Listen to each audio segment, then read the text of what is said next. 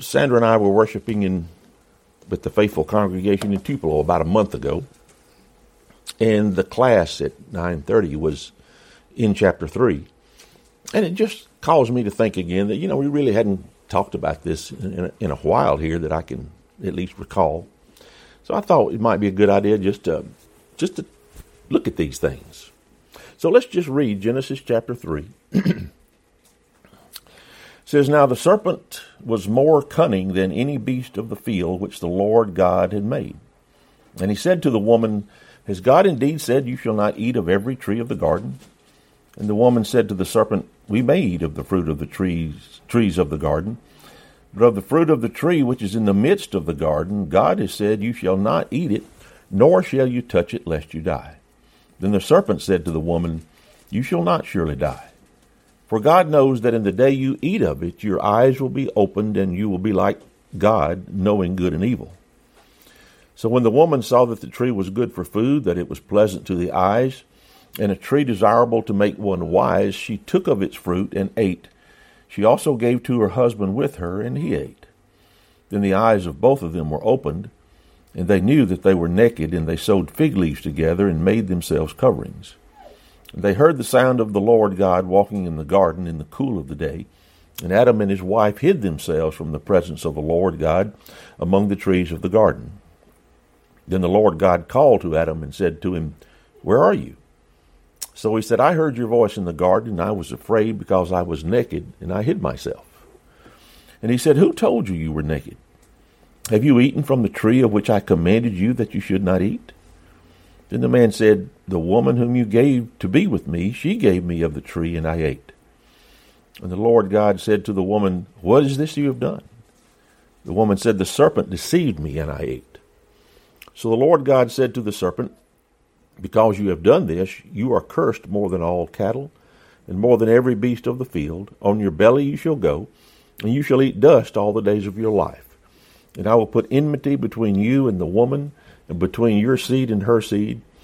He shall bruise your head, and you shall bruise his heel. To the woman he said, I will greatly multiply your sorrow with your conception. In pain you shall bring forth children. Your desire shall be for your husband, and he shall rule over you. Then to Adam he said, Because you have heeded the voice of your wife, and have eaten from the tree of which I commanded you, saying, You shall not eat of it. Cursed is the ground for your sake. In toil you shall eat, eat of it all the days of your life. Both thorns and thistles it shall bring forth for you, and you shall eat the herb of the field. In the sweat of your face you shall eat bread till the till you return to the ground. For out of it you were taken, from dust you are, and to dust you shall return. And Adam called his wife's name Eve, because she was the mother of all living. Also for Adam and his wife, the Lord God made tunics of skin and clothed them. Then the Lord God said, Behold, the man has become like one of us, to know good and evil. And now, lest he put out his hand and take also of the tree of life and eat and live forever. Therefore the Lord God sent, the, sent him out of the Garden of Eden to till the ground from which he was taken. So we drove out the man, and he placed cherubim at the east end of the garden, and a flaming sword which turned every way to guard the way to the tree of life. So I want us to look at Adam and Eve and sin. I mean, that's the major reason we ever look at this story, is because of that first great sin. Nothing's changed. In all this time since then, nothing has changed. If you look at the real start of it, in Genesis chapter two, verses fifteen through seventeen, it says, Then the Lord God took the man and put him in the Garden of Eden to tend and keep it. And the Lord God commanded the man, saying, Of every tree uh, of the garden you may freely eat, but of the tree of the knowledge of good and evil you shall not eat, for in the day that you eat of it you shall surely die. So God gave him a command. And the commandment was for their benefit, wasn't it? You can eat all the trees except one, the tree in the center. If you eat of it, you'll, you'll die. So it's for their benefit not to eat of that tree, isn't it? Really, it is. But let's talk about the temptation for just a couple minutes. So here we here we have a serpent who is more cunning than any beast of the field, and he's talking to the woman, and he says, has God indeed said you shall not eat of every tree in the garden? Did he really say that? The woman said, well, we can eat of every tree of the garden, but of the tree in the midst of the garden, God said, you shall not eat of it, nor shall you touch it, she says, lest you die. And so the serpent, serpent says, you will not surely die. For God knows that in the day you eat of the fruit, your eyes will be open. You'll be like God, knowing good and evil. So what's he done? What has the serpent done? He's sown the seed of doubt, hasn't he? Now, all of a sudden, there's this question in her eye, in her mind. Verses six and seven, she looks at the tree, and it's good for food. It's pleasant to the eyes, desirable to make one wise. And so she took of it, and she ate. And she gave it to her husband, and he ate as well.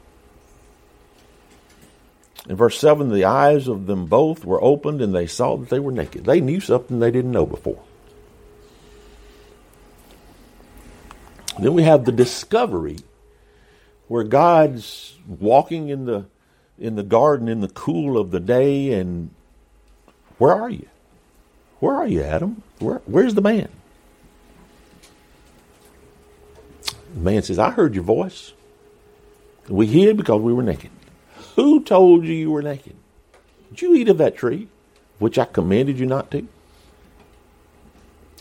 Yeah, they did. He knew. Then we have the excuse making. The woman you gave me, gave it to me and I ate. Woman, what have you done? Well, the serpent gave it to me and I, or temp, deceived me and I ate. Yeah, deceived me and I ate. And so after that, then we have the sentence. Ultimately, we know who's the serpent is. We we know. His head will be crushed or bruised. Woman's going to have pain in childbearing. She'll be subject to her husband.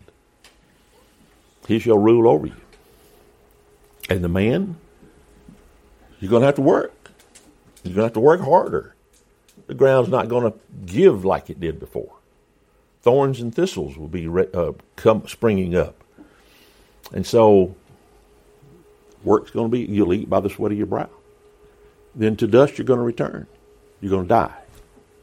And so so that they wouldn't go back to eat in the garden, eat of the tree of knowledge of good and evil, he gave them a cherubim at the at the east end of the garden and a flaming sword to keep keep them out from eating of it and living forever. So that's the story. There's a couple things I want us to look at.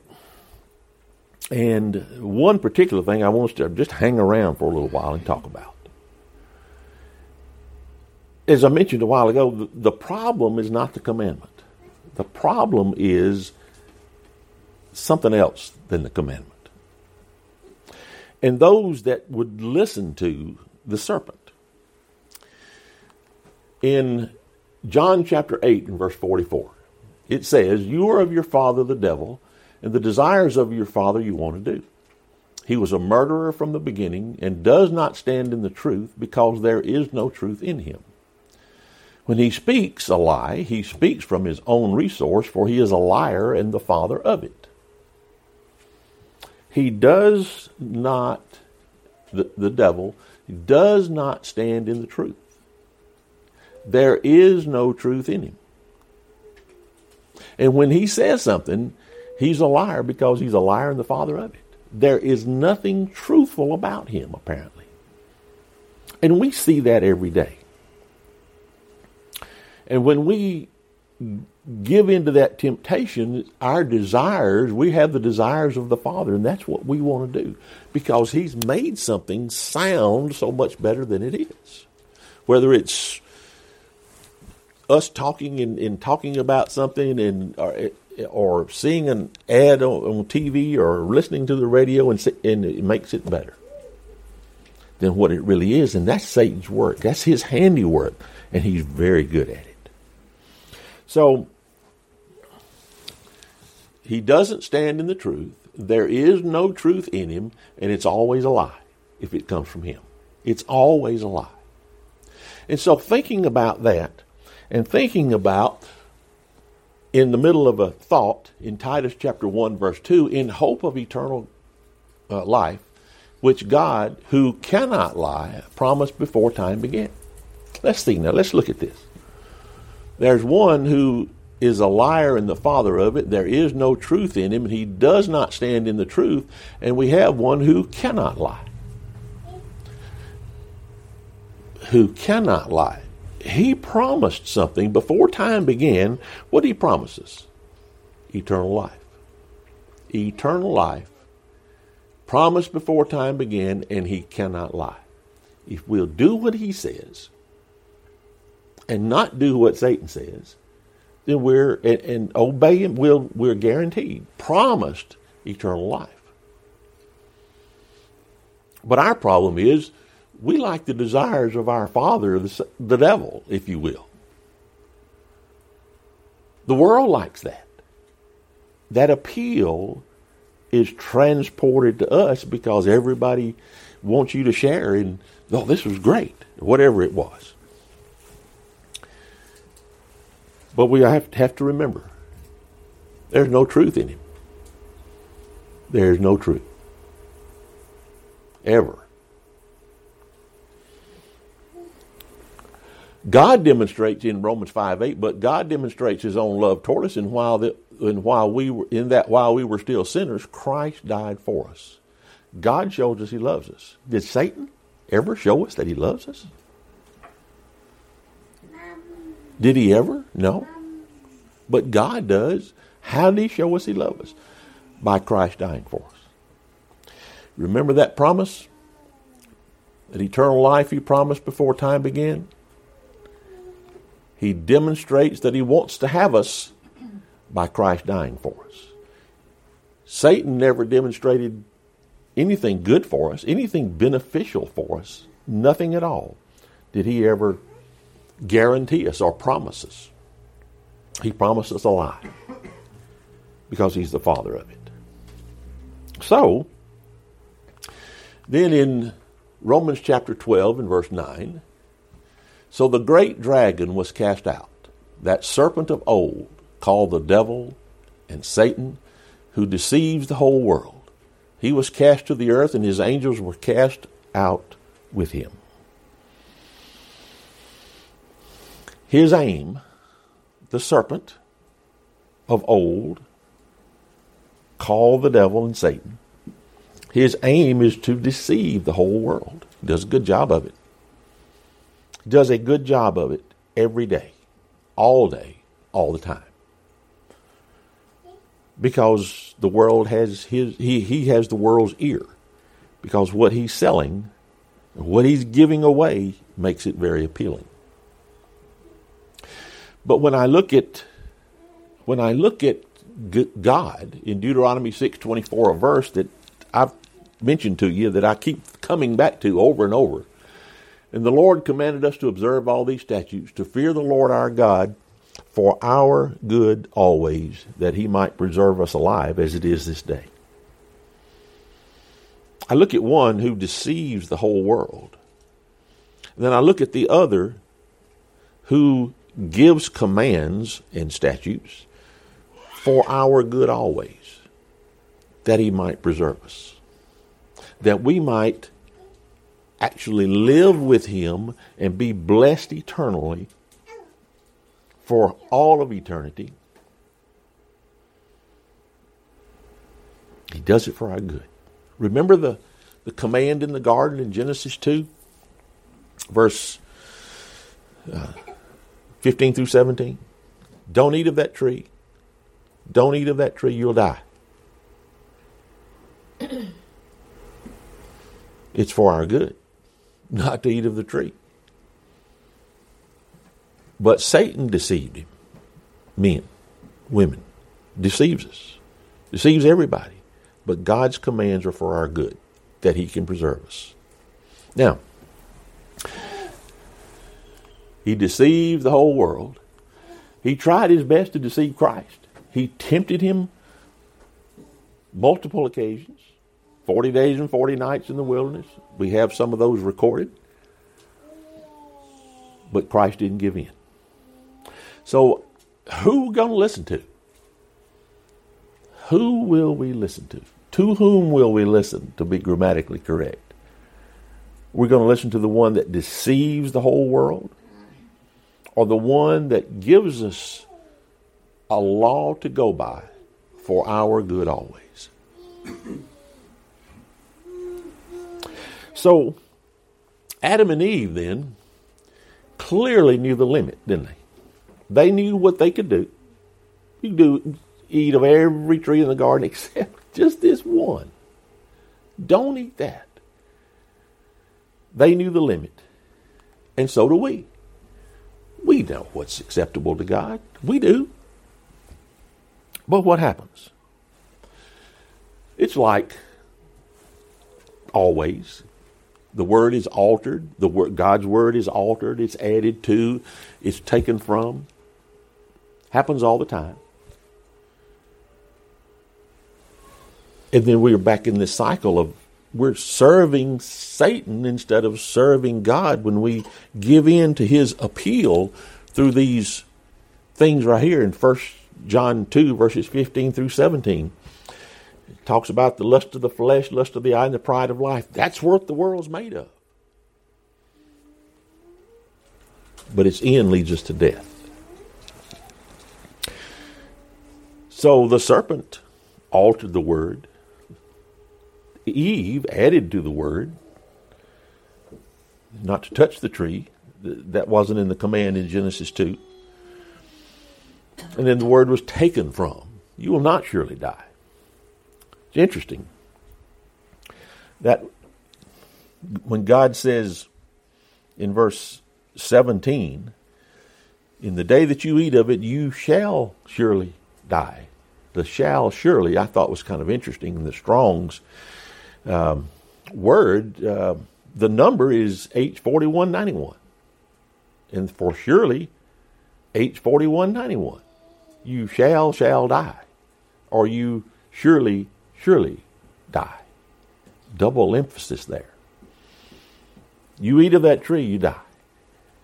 We eat of that tree. We partake of the things that Satan offers us and we die. That's how it is. Because no wonder, for Satan himself transforms himself into an angel of light. He makes this so appealing that we just say, okay. Also in Second Corinthians four four, whose minds the God of this age is blinded, who do not believe, lest the light of the gospel of the glory of Christ, who is, in, who is the image of God, should shine on them. He blinds us. Blinds us with the things of this world so that we don't serve God. It's amazing if you just think about it. What's his motive? To harm God, hurt God, and take us from God. In First Peter five eight, it says, be sober, be vigilant, because your adversary, the devil, walks about as a roaring lion, seeking whom he may devour. His name means adversary. And he's out to get us. We see in Luke twenty-two three that Satan entered Judas, surnamed Judas, or surnamed Iscariot, who was numbered among the twelve. Satan entered Judas. And I, I've again shared this with you before. When I think of that, Judas betraying Jesus, Judas having at least some measure of the Holy Spirit, and had cast out demons, and had preached, and had healed people of illnesses that were not able to be cured, But yet Satan is able to enter him and twist him, and he, he betrays Jesus. He can do it to Judas, who had some miraculous gift. He can do it to me. Luke twenty-two thirty-one, and the Lord said, Simon, Simon, indeed Satan has asked for you, that he may sift you as wheat. Satan wants John, Simon, or Peter, and he wants me. He wants you. He wants us all. In Acts chapter five, verse three, Peter said, Ananias, why has Satan filled your heart to lie to the Holy Spirit and keep back part of the price of the land for yourself? Why has Satan filled your heart? That's what he does. So we have to be careful. That's thus this lesson. To be careful about the influence of the adversary, one who wants to deceive the whole world, and who does. But we also have Jesus in First John three five, and you know that he was manifested to take, to take away our sins, and in him there is no sin. So he was made known to us. He was brought here, sent here, lived here, and died to take away our sins.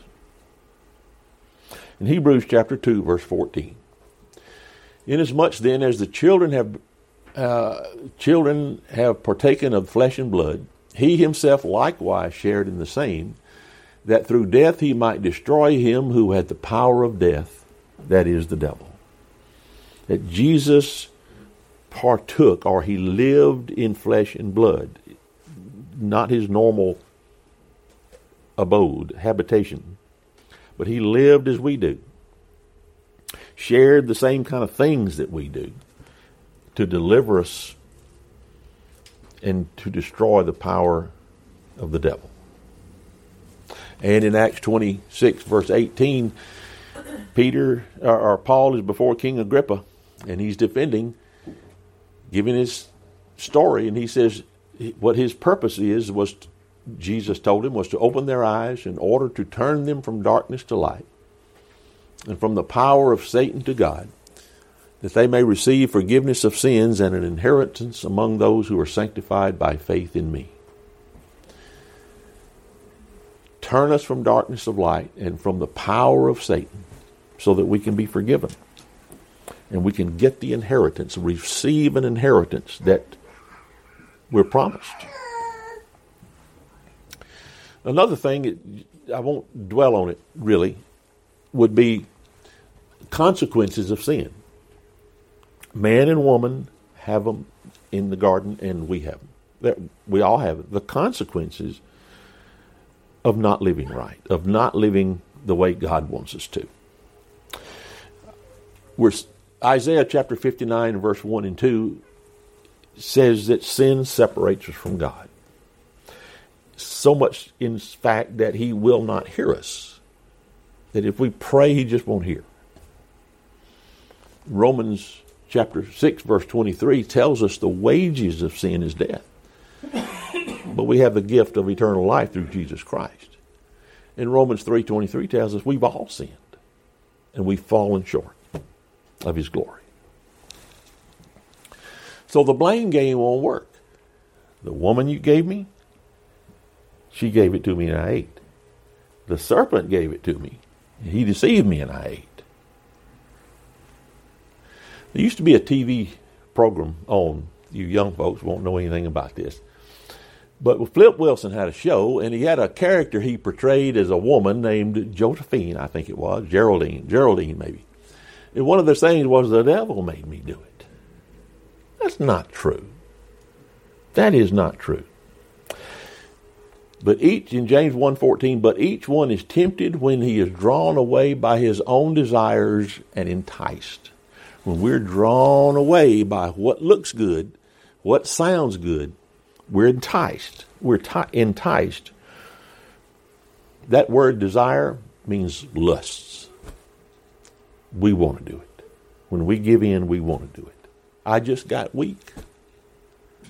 I don't believe he's going to accept that as an excuse at the end. First Peter one six, if we say we have fellowship with him and walk in darkness, we lie and do not practice the truth. We we have fellowship with him and walk in darkness, in other words, we live a sinful life, then we're not telling, being truthful. We're deceiving ourselves, and we're not practicing the truth. Old Geraldine said the devil made me do it. Not good enough. He's at work, but I sin because I want to sin. Basically, that's it. But we have a remedy, and it's the cross. That through his death, he can take away all of our sins. Everything I've done wrong can be forgiven. Think about it. If you need to respond to the gospel or have uh, prayers of the saints, if you're already a Christian, why don't you come now while we stand and while we sing?